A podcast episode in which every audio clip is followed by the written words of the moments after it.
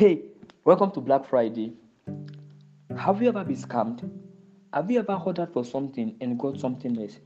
Maybe you ordered for something online, you ordered for a Nike shoe and got a Nike.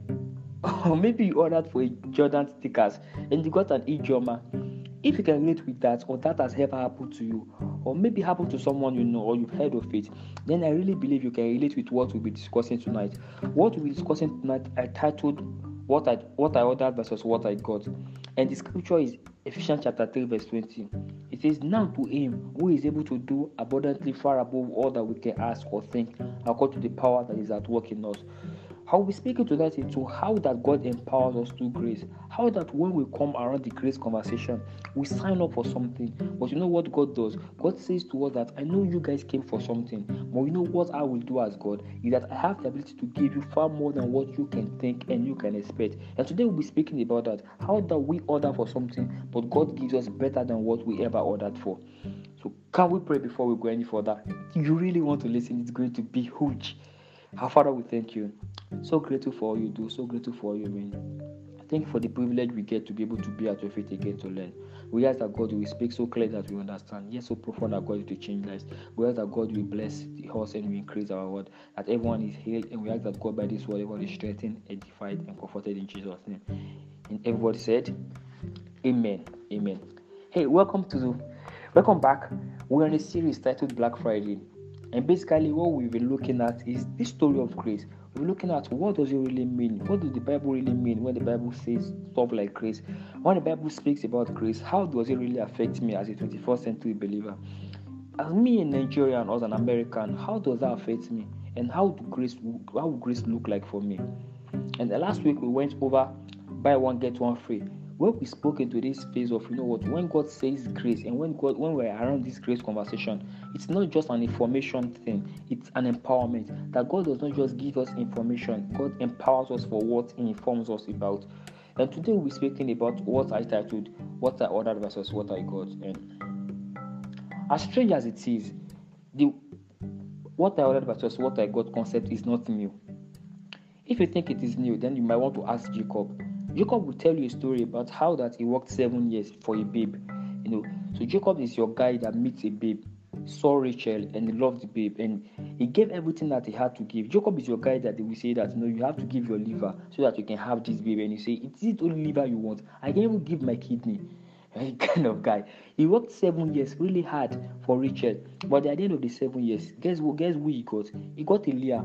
And Leah is like you being on Instagram, seeing a fine babe and saying that you know I love this babe on Instagram, only to meet her physically and see that you know what I was scammed. This was not the person I saw on Instagram. Yeah, kind of thing.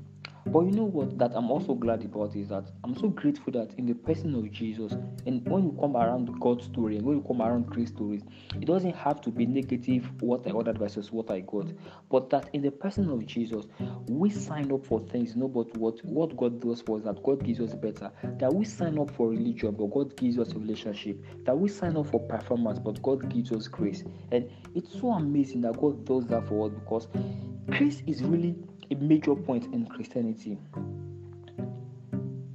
Because truth is, when we come around grace, when we come around grace, we most time think of makeups. We think of we think of forgiveness after sin. We think of healing after sicknesses. We think of successes after failures. We kind of think of grace as an aftermath of what has already happened. You know, but know what I really believe that grace is not only forgiveness after sin, but grace is empowerment that the best of grace is not to forgive. The best of grace is to empower us not to even find ourselves in that in the first place. And you know, I was having a conversation with someone recently, and you know, we're talking about that. You know that when people show up in church or show up at an audition and they say that I have a testimony, I had this sickness, a very terminal disease, and and the doctor gave up on me. He said I was going to die, and but you know what? God healed me. The people clap, people rise up and clap and say, Yes, that was a great story. That is grace. That is grace at work, working in you. And that grace was what brought you out from that bed. Or when someone says that, you know what, I did not read for my exam, but I passed, people say, Ah, that is grace. That is the workings of grace. That is what grace can do. Grace was the word that did that for you. But what about when someone shares a testimony and says that for the past three three years, I've been practicing very healthy fitness regime routines, then it looks like it's normal. Or when someone says that for the past three weeks before exam or three months before exam, I just have been reading, I've been finding strength to read. Then it's not so much of a big deal, quote and unquote. But truth is, I believe that grace does not just make people heal. People, grace does not just heal people that are sick. I believe grace can empower us for a lifestyle of fitness that doesn't even get us to the place of falling sick. I believe that grace does not only make people that did not read pass. Grace can empower us so that we can read and we can pass, right? And really, I'm grateful that grace comes for us when we mess up because we are humans, guys. I don't know if you are holy, I don't know if you are the blameless guy, but I am not. Legit, I'm not.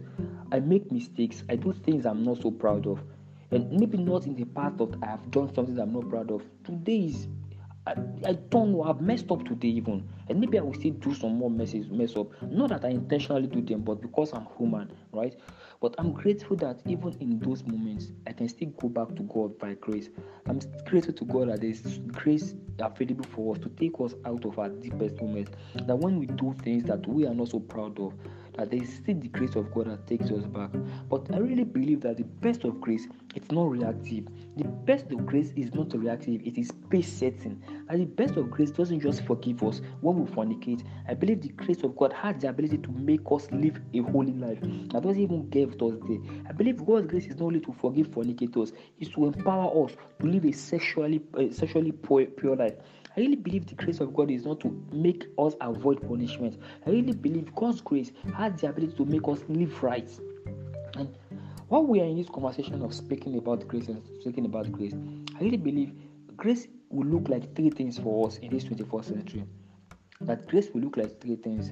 Number one is that grace will look like people. Grace will look like people. That grace will not only look like you coming out of of doing things, bad things, and coming out of it. But God's grace will look like people on your journey, people that will stay with you and say, we will stay with you. God has sent us your way so that you don't go back into this thing, so that you don't make this very same mistake, right? Grace will look like people for us. I learned this from my pastor, and I believe that's a very big word for me this year. Is that grace will look like people. And second thing is that grace will look like places.